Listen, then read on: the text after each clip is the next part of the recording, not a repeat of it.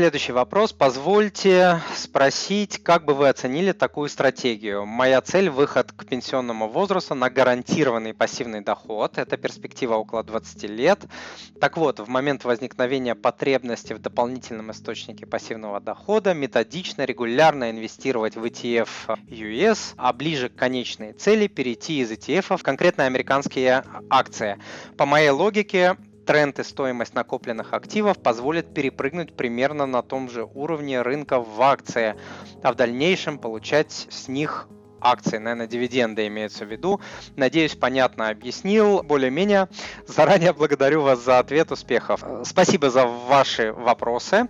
И а, давайте по порядку разбирать. Во-первых, гарантированных пассивных доходов не бывает чтобы вы это понимали. Доходы нужно диверсифицировать, и это просто уменьшит шансы их потерь, обесценения и так далее, но гарантий нет нигде, ни по каким инструментам. Следующий момент. Стратегия методичного, регулярного инвестирования в ETF, мне кажется, отличной, потому что я сам так делаю.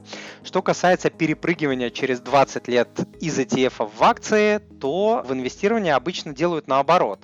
Чем вы моложе, тем больше риск вы можете и должны на себя брать, но чем вы старше, тем меньше вы должны рисковать, потому что у вас не остается времени на исправление ошибок. Поэтому эта идея с прыжком из ETF в акции мне кажется не очень хорошей, потому что вы можете испортить э, все, чего вы добьетесь за 20 лет. Я бы сейчас на вашем месте определил процент, который вы инвестируете в акции.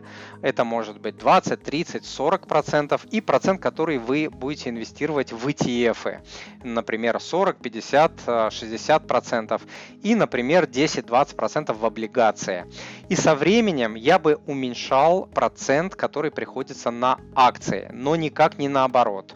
Лично я не рекомендую обычным людям инвестировать в акции, а для обычного человека акции это высокорисковый а, инструмент. Я лично инвестирую в разного уровня риска ETF. У меня есть консервативные ETF, есть а, менее и более агрессивные ETF, сидеть и изучать отчетность э, целых индустрий, отчетность отдельных компаний, оценивать перспективы этих компаний и индустрий. У меня, честно говоря, нет на это ни желания, ни времени, ни знаний, поэтому я это не делаю сам и не рекомендую делать никому. Как-то так. Дорогой друг, если то, что вы услышали, было для вас полезным, то, пожалуйста, подпишитесь на мой канал, оставьте отзыв на iTunes или в Google подкастах, или просто пришлите мне электронное письмо с вашим отзывом. Я читаю все отзывы лично.